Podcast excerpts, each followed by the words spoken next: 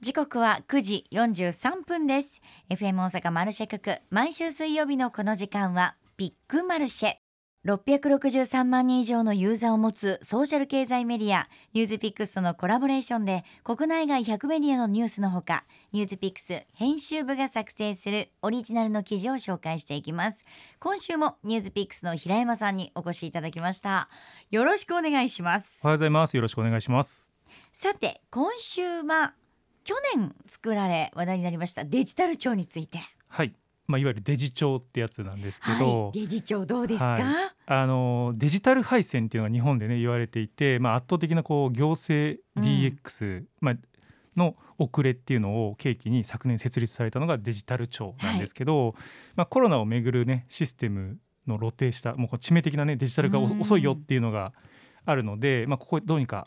変えていこうということを主眼にしているところなんですけど、うんはい。まあ、デジタル改革の中で、まあ、昨今ですね最も注目を浴びたのがハンコの問題だと思うんですよね。はい、コロナがね蔓延する中で、うん、なんか契約書の書面に押印するだけで出社しないといけないっていう、うん、なんか多くの人がねハンコを押しに押しに行かないといけないっていうところで、まあ、これはねデジタルで OK って変わったんですけど、まあ、アナログ日本を象徴する出来事だったんですけど、うん、これ実は同じことがね結構いろんなところで起こっていて、はい、さらに言うと行政の中でもやっぱ起きている。ですよね。でデジタル庁はですねアナログ規制を見直してデジタル化進めるために活動しているんですけど、はい、まあ、どんなことしてるのっていうのを、まあ、ちょっとお話ししたいなと思っていまして。お願いします。で実はですねデジタル化を阻むものの中の根幹と言っていいものが、うん、行政システム自体が技術革新を想定していないっていうことなんですよね。おそこですか。はい、なのであの岸田首相がですね、はい、トップとなってデジタル臨時行政調査会っていうものを発足してあの招集してるんですね。うん、でこれはあのデジタル庁の職員を中心に事務局が作られて、まあ、規制改革に向けてデジタル化があの阻む規制を洗い出そうとまずは。うん、で対象となったのがですね1万件にも及ぶ法令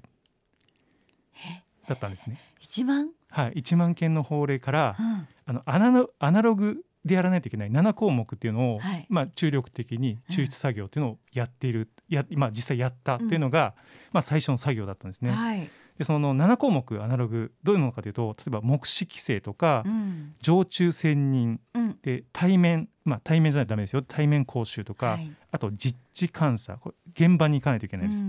あと定期検査、まあ、定期的にちゃんと見てくださいよってやつとかあと書面提示、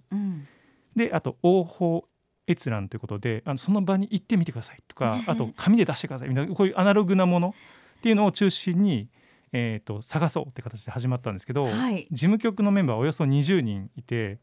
連日ですねこう全ての法案を検索できるあの行政の情報を見れるポータルサイトっていうのがあるんですよ。うんはい。でそこに延々20人の方がもう毎日キーボード叩いて、うん、あまずここからだということで、はい、11月の中旬から12月の末まで、はい、ほぼ毎日朝から深夜まで、ずっと探し続け検索し続けるという、うん、もう終電までとかあと土日もずっと働いてって形で1万件調べるということから始めてるんですよね。ご苦労様でございます、はい、でそのひたすら地道な作業を続けた結果ですね、うん、あの問題の根深さが浮き彫りになってなんとですねおよそ5,000の条項にデジタル化を妨げるもう前時代的とも言える規制があったってことが分かったんですね。はい、でこれ例えばどういうのあるのってところなんですけど河川やダムの点検あのまあ、定期的に点検しないといけないんですけど、うん、今ってこうドローンが危険なところをこう飛んでいって撮影してここ危険だねちょっと点検おかしいねって見れるんですよね。そうですね、はい、でそういうテクノロジー技術でも確立されているんですけど、うん、法律に維持修繕のため基本的に目視で点検って記載されてるんですよ。目視っていうことは実際現場に行って目で見る。自分で人そう人が見ないといけないって法令に書かれてるんですよ。でもさ橋の下とか危ないじゃないですか。なので無駄に人力を使わないといけないっていう法律になってるんで、うん、ドローンだと正式じゃないんでダメなんですよ、ね、でこれがデジタル化を阻んでる条項なんですよね。で他にはこれちょっと面白いというかえそうなのってことなんですけど、うん、あの事業者の方が役所に対して申請書類を提出する時、はい、えー書面または光ディスクによる提出のみって定められてるんですよ。まあ、書面はまだね、はいなんとなく光ディスクってあのもう聞いたことない人もいるけど CD ロムとか DVD で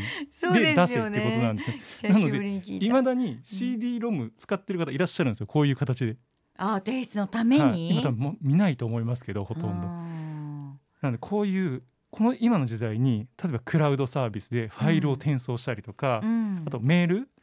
すら、まあ、認められてないんですよね。ええはい、もうすぐじゃないですかファイル転送した方が。そうなんですよ。とりあえず書面か光ディスクなんで、へえ。はい、なのでこういうところが結構意外とこうデジタル化進んでないんじゃなくてデジタル化を進めるためにうん。規制がすごくいっぱいある。でここ今洗い出している。ただじゃあなんでこんなにこんな状況になってるの？っていうのがはい。思うと思うんですけど、これ日本の行政システムや社会っていうのはですねこれ戦後から令和の今に至るまでですね昭和の高度経済成長期にできた制度でずっと維持運営されてるんですよね。なので多くの行政関連の手続きが書面たあと対面ですね直接会ってっていう風な設計のまま誰も直さずに来てるっていう、もう今まではそれでいけたんでしょうね。そうなんですよ。ただこのコロナ禍で。はい、それじゃあダメだということがよね。皆さん気づき始めたんでしょうね、あと世界を見ると通常でインターネットを使ってうん。別にね場所問わずデジタルでやってるっていうのもあるんですけどそこはちょっと日本はまだ進んでなかったとはい。いうところなんですね。で事務局の方もこれに対してまあ誰も変化を求めていなかったっうん。ていうこととかあと変化を好まない社会ででありますよね。日本って変化好まないですよねっていうのがあるんじゃないかなとおっしゃっていたりするんですよね。こう拒否しちゃう時もあるのかな？そうなんですよ。あと一つ問題があって日本の法律とかってあの、うん。それぞれのあの省庁とかがうん。縦割りで持ってるんですよね。あなのでなかなかこううちの省庁はこれだけどあっちの省庁のところまではちょっと口出しできないみたいなあのがあって。管轄が違うねそうなんですよね。っていうのがあるるんで、うん。今回だなのであの総理直括でこういうプロジェクトで横串でうん。しがらみなくやってくれということで進んでいるので少し加速しているとい。うところ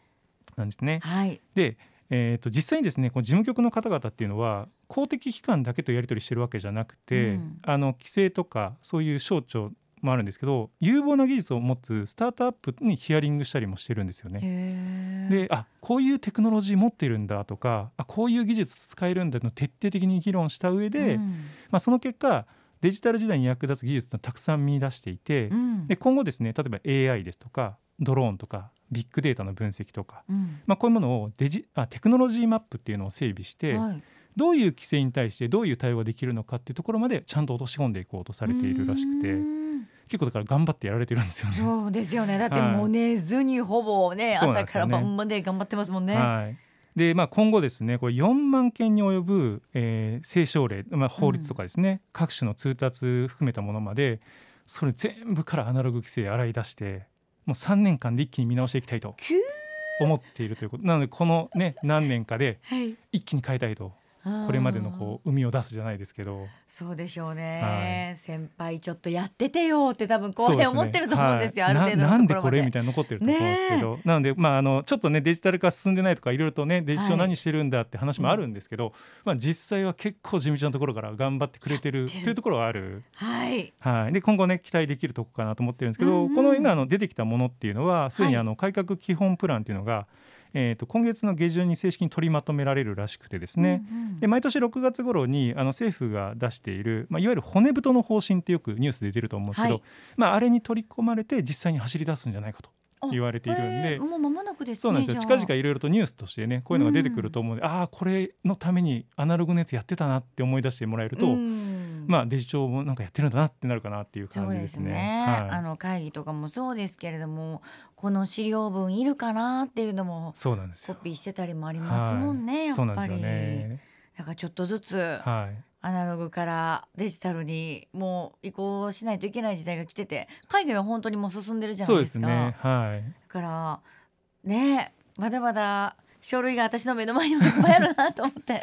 そうですね。けどまあなかなかねすぐにね本当にななかなか変わらない変化を求めないって今ありますけど、はいまあ少しずつでもね便利になるようにうん